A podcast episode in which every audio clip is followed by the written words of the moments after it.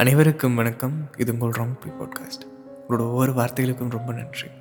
Hi-fi ஸ்டுடியோவில் வந்து எங்களுக்கு க்ளப் ஹவுஸில் ஒரு சான்ஸ் கொடுத்தாங்க. அதில் நிறையா பேர் எங்களுக்கு பாராட்டுகள் தெரிவித்தாங்க இதை விட எங்களுக்கு வேறு எந்த சந்தோஷக்கும் தெரியல. எங்களுக்கு ரொம்ப சந்தோஷமாக இருந்துச்சு. ஒரு பெரிய மோட்டிவேஷனாகவும் இருந்துச்சு. இந்த வாய்ப்பளித்த ஹைஃபை ஸ்டுடியோக்கு மிகப்பெரிய நன்றி. மியூஸ் தி மிராக்கல் இந்த படம் பார்த்து கரெக்டாக நைட்டு தான் வந்து எனக்கு அந்த டேட்டா ரீசார்ஜ் ஆகி அந்த படம் பார்க்குற கரெக்டாக இருந்துச்சு. காலையில் பார்த்துருந்தேன்னா ஒரு ஃபீல் இருந்திருக்குமான்னு தெரியல. கரெக்டாக நைட் பார்க்கங்காட்டி அந்த ஒரு தனிமை ஃபீலும் அந்த படமும் ரொம்பவுமே ரசித்து கண்ணீர் வந்துச்சு. ரொம்ப ஒரு அழகான கதையாக இருந்துச்சு அந்த படமே. ரெ- ரெண்டு பார்ட் ரொம்ப ரொம்ப ரொம்ப நல்ல படம் அது. ஃபைவ் அவுட் ஆஃப் ஃபைவே வந்து நிறைய பேர் ரேட்டிங் கொடுத்துருந்தாங்க. அந்த கதையை உங்ககிட்ட பகிர்ந்துக்கலாம்னு எனக்கு தோணுச்சு. இது உங்கள் ராங் பி பாட்காஸ்ட் கவர்மெண்ட் ஆர்டருக்காக ஒரு மலை கிராமத்துக்கு டீச்சராக போகிறாரு அவர் பேர் மாஹீர். ஆரம்பத்தில் அவங்க ஒய்ஃப் கூட சண்டை போட்டு நாங்கள் போய் இது ஆகணும் இல்லைன்னா வேலை கிடைக்காதுன்னு அங்கே வலுக்கட்டாயமாக போகிறாரு ஒரு மலை கிராமம் அது.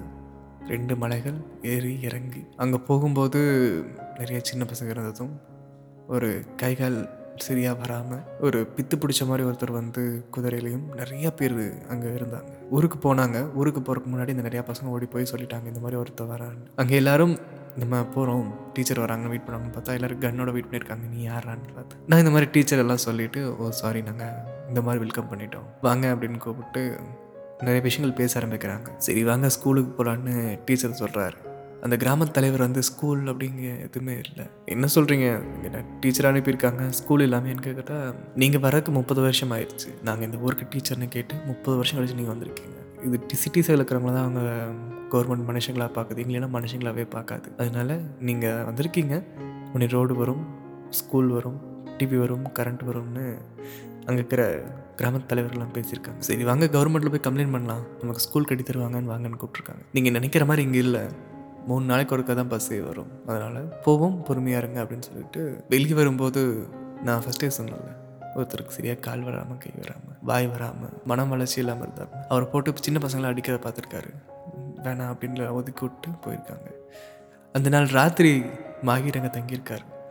தங்கியிருக்காரு தங்கியிருக்கும்போது ஜன்னல் வழி ஒரு சின்ன சத்தம் யாரா அப்படின்னு. போய் பார்த்தா அந்த திரும்ப அந்த மணர் வளர்ச்சி இல்லாத வந்து ஜன்னல் எட்டி பார்த்துட்டு அவன் போயிருக்கான். அவன் பேர் ஆசிஸ். அடுத்த நாள் ஊர் தலைவர் ஊரை கூட்டி ஒரு வார்த்தை சொல்கிறாரு யாருக்கு கல்யாணம் பண்ணுற வயசாச்சு வாங்கன்னு கூப்பிடும்போது ஊர் தலைவரோட ரெண்டு பசங்களும் வந்திருக்காங்க. மெதுவாக ஆசிஸும் வரான். ஏன்னா ஆசிஸ் ஊர் தலைவரோட மூத்த பையன் இப்படி இருக்கும்போது அவருக்கு சரியாக கை கால் எதுவும் இல்லாதனால ஒரு தலைவர் வந்து இந்த பக்கம் வா அப்படின்னு கூப்பிட்றாரு அவன் தம்பி கல்யாணம் பண்ணலான்னு பேசும்போது ஆசிஸ் வந்து சில வார்த்தைகள் சொல்ல முடியாமல் அந்த பயம் வரல. மனசுக்குள்ள அவ்வளோ வலி. எனக்கு கல்யாணம்னா அவனுக்கு பண்ணுறீங்களேன்னு ஆசிஸ் ஒரு மாதிரி அவங்க அம்மாட்ட சொல்ல ட்ரை பண்ணுறான் இந்த வார்த்தைகள் எதுவும் அவங்கள போய் சேரவே இல்லை. எல்லா விஷயங்களையும் மீறி ஆசிஸோட தம்பி கல்யாணம் ஆயிடுச்சு ஆசிஸுக்கும் வருத்தம். இருந்தாலுமே ஒரு தலைவர் வந்து டீச்சர் கூட்டிகிட்டு டவுனுக்கு போகிறாங்க போய் எங்களுக்கு ஸ்கூல் வேணும் அப்படின்னு கம்ப்ளைண்ட் பண்ணுறதுக்காக போயிட்டுருக்காங்க அப்போ ஆசிஸ் வரான் நீ ஊருக்கு போ போ அப்படின்னு அந்த குதிரையோட நடிச்சு துரத்திடுறாங்க. ஒரே ஒரு பொண்ணு மட்டும் மலையோட விளிம்பு நின்று யாருக்கோ காத்துட்டு இருக்கிற அந்த பொண்ணு இருந்துச்சு ஊர் தலைவரும் பார்த்துட்டு நம்மளை கொண்டு போய் வீட்டில் விட்டுட்டு திரும்ப கிளம்ப ஆரம்பித்தாங்க எல்லா மலைகளையும் தாண்டி பஸ்ஸு ஏறி எல்லாம் டவுனுக்கு போயிடுறாங்க. அங்கே போய் கவர்மெண்ட் ஆஃபீஸர்லாம் பேசும்போது ஒரு கிளாரிட்டி இல்லை.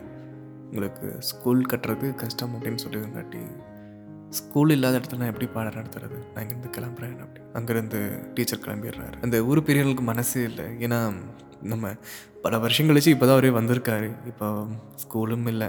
ஸ்கூல் இல்லாத இடத்துல இவரும் வேற கிளம்புறாரு அப்படின்னு ஒரு சோகத்தோட இந்த பெரியவங்க ரெண்டு பேரும் அடுத்த நாள் தான் பஸ் வருங்கிறதுக்காக அங்கேயே காத்திருந்தாங்க. மாகீர் அங்கே ஒரு ரூம் எடுத்து இங்கே இருந்தார். இருந்தாலுமே இவங்க ரோட்லேயே தூங்கினாலும் தூங்கினாங்க. ஆனால் மாகீர் தூங்கலை. மாகீர் முழுக்கமே வந்து அதாவது டீச்சர் டீச்சர் மனசு முழுக்க நம்ம இவ்வளோ தூரம் வந்தது காரணம் கவர்மெண்ட் சொன்னக்காக தான். ஆனால் இந்த ஊருக்கும் நமக்கு ஏதோ கனெக்ஷன் இருக்குது. மாகீர் மனசு முழுக்க அந்த சின்ன பசங்களோட எதிர்காலத்தை பற்றி தான் இருந்துச்சு. நம்ம மட்டும் சொல்லித்தரலினா இவங்க ஊர் முன்னேறாது. இதே மாதிரி தான் இருக்கும். ஸோ நம்ம இவங்களுக்கு சொல்லித்தரலான்னு முடிவு பண்ணியிருக்காரு. அடுத்தலாம் அந்த இந்த ஊருக்கு கிளம்பலான்னு எந்திரிக்கும் போது மாகிர வராரு. எனக்கு ஒரு ப்ராமிஸ் பண்ணித்தாங்கன்னு கேட்குறாரு. என்னன்னு கேட்டால் நான் வர்றேன். உங்களுக்காக ஸ்கூல் சொல்லித்தர வர்றேன். ஆனால் பெண்களையும் படிக்க வைக்கணும். ஏன்னா இந்த ஊரில் வந்து பெண்களை இவ கல்யாணம் பண்ணி போயிடுவா இவள் வந்து அடிப்படையில் இருக்க போகிறா அடிப்படையில் இருக்கிறவளுக்கு எதுக்கு படிப்புன்னு சொல்லிட்டு அந்த ஊரில் அக்கா சொல்லித்தரல அதனால மாகிர் ஒரு முடிவு எடுக்கிறாரு. பெண்களும் படிக்கிற மாதிரி இருந்தால் நான் தாராளமாக வரேன்னு சொல்லியிருக்காங்க. நீங்கள் வந்தால் மட்டும் போதும் அப்படின்னு பெரியவங்க அவங்கள கூட்டிகிட்டு போகிறாங்க டக்குன்னு மாகிர் போய் அவங்க ஒய்ஃப் கால் பண்ணி நான் ஒரு கொள்ளை கூட்டத்துக்கு மாட்டிட்டேன் என்னை எப்படியாச்சும் காப்பாற்றணும் போலீஸ் கால் பண்ணிடாது என்னை கொண்டுருவாங்க நான் கேட்குற பணத்தை மட்டும் அனுப்பின்னு மாகிர் ஒரு ட்ராமா போடுறாரு. பணமும் கைக்கு வந்துடுச்சு. ஸ்கூலும் கட்ட ஆரம்பிச்சிட்டாங்க. அந்த கிராமமே சேர்ந்து ஸ்கூலை கட்டுச்சு. ரொம்பவுமே ரொம்ப சந்தோஷமாக நமக்காக ஒரு ஸ்கூல் வரப்போகுது அப்படின்னு எல்லோரும் ரொம்ப சந்தோஷப்பட்டு அந்த ஸ்கூலை கட்ட ஆரம்பித்தாங்க அப்போ ஆசிஸ் அடி வாங்குற டீச்சர் பார்க்குறாரு டீச்சருக்கு ஒரு சின்ன கேள்வி ஏன் இவன் இப்படி இருக்கிறான்? அப்படின்னு. அது நாட்கள் நகரும் போது ஆசிஸ் இப்படி ஒரு பையன் எல்லாம் சொல்லியிருக்காங்க. டீச்சருக்கு இருந்தாலுமே மனசுக்குள்ள ஒரு ஒரே ஒரு ஆசிஸ்க்காக ஒரு இடத்த ஒதுக்கி வச்சிருக்காரு. ஸ்கூலும் கட்டி முடிச்சிருச்சு. கிராமத்தில் இருக்கிற எல்லா பசங்களும் படிக்க வந்தாங்க. தினந்தோறும் ஆசிஸ் அப்பப்போ எட்டி பார்ப்பான். டீச்சர் பார்த்தா ஓடிடுவான். இவ்வளோ நாட்கள் கடந்து ஒரே ஒரு பையன் மட்டும் ரொம்ப சோகமாகவே இருப்பான். அந்த பையனை போய் என்னன்னு கேட்டால் இந்த ஊர் தலைவரோட ஒரு பையன் எங்கள் அப்பா. ஆனால் இப்போ அவர் எங்கள் ஊர் இல்லை. அவர் எங்கே இருக்கிறான்னு எனக்கு தெரியல அப்படின்னு சொல்கிறான் ஏன் என்னாச்சுன்னு விசாரிச்சு பார்க்கும்போது நான் சொல்ல ஒரு பொண்ணு மலையோட விளிம்பு நின்று யாருக்கோ காத்துட்டு இருந்தான்னு. அது அவங்களோட அம்மா. என்னன்னா ஊர் தலைவரை வந்து யாரோ ஒரு பையன் வந்து சாட்டையால் அடிச்சிட்டான். எங்கள் அப்பாவே நீ அடிச்சிட்டியான அந்த பையன் அவனை கொண்டுட்டான் போலீஸ்க்கு இருந்து மறைஞ்சு வாழ்றதுக்காக அவர் ஓடி போயிட்டாரு. இன்னமும் மறைஞ்சு வாழ்ந்துட்டு இருக்கிறாரு. அதை நினச்சி இந்த பையன் எப்பவுமே சோகமாக இருப்பான். ஒரு ராத்திரியில் மழை பேச்சுட்டு இருந்துச்சு.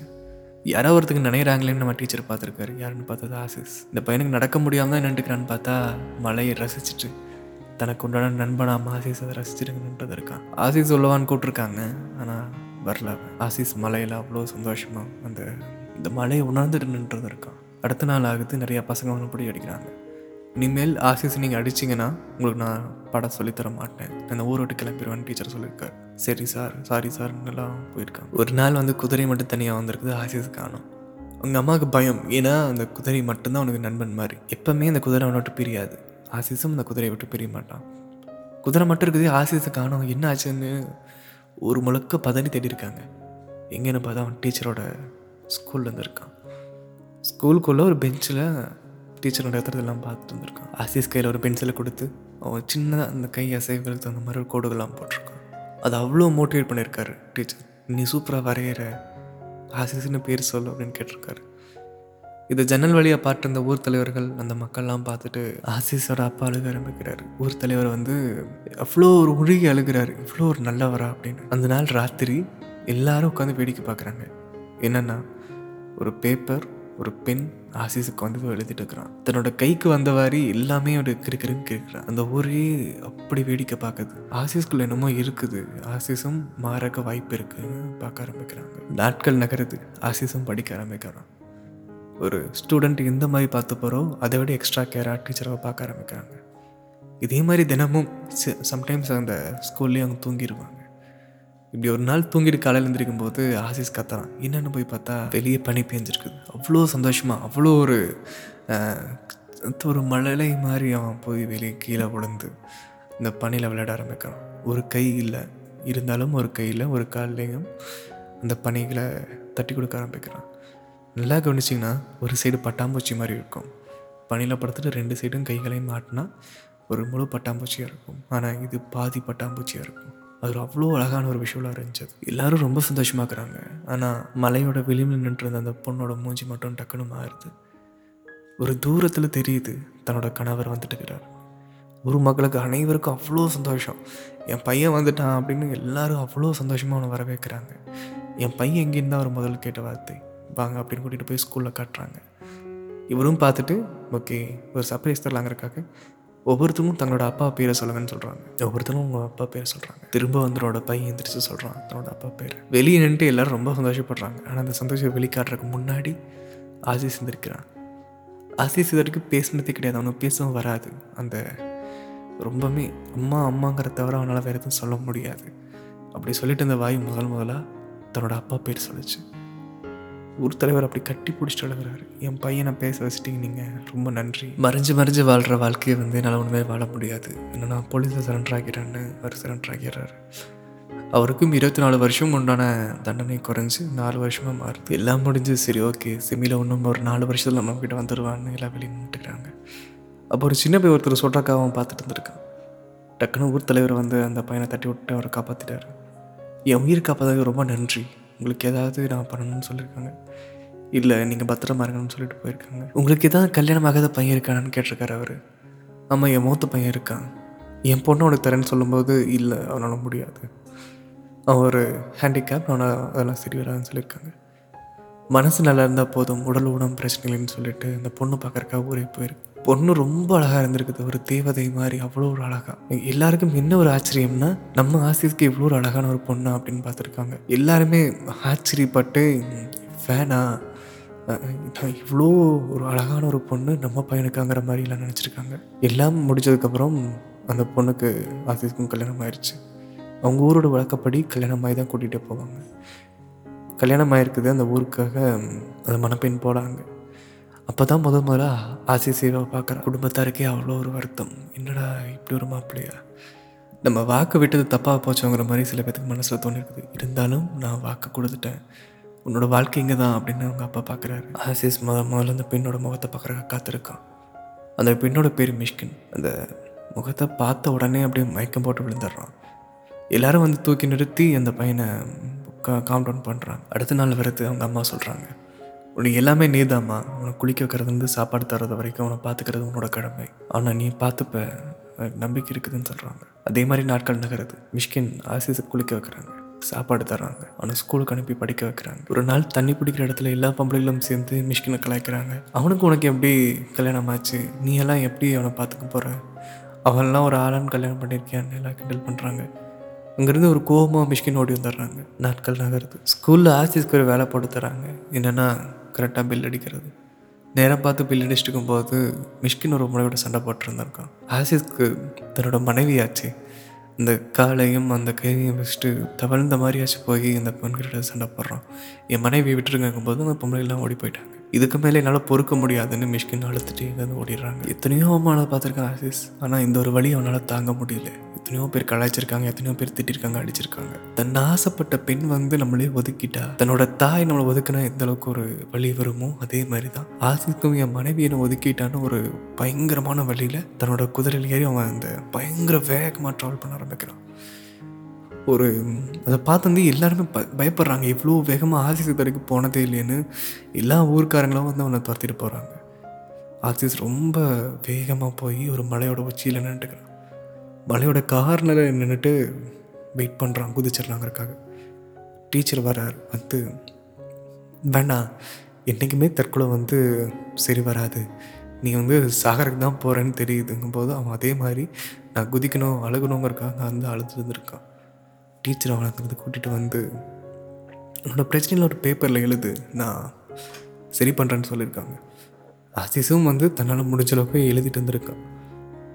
எல்லாம் முடிஞ்சு அந்த நாள் தன்னோட மனைவி மன்னிப்பு கேட்டு அவனோட தோளில் சாஞ்சிட்டு உட்காந்துருக்காங்க ஆசிஸ் அவங்கள தூங்க வச்சுட்டு வீட்டுக்காரங்களெல்லாம் போய் பார்த்துட்டு வெளியே வர்றான். காலையில் ஆகுது ஆசிஸை காணோம்.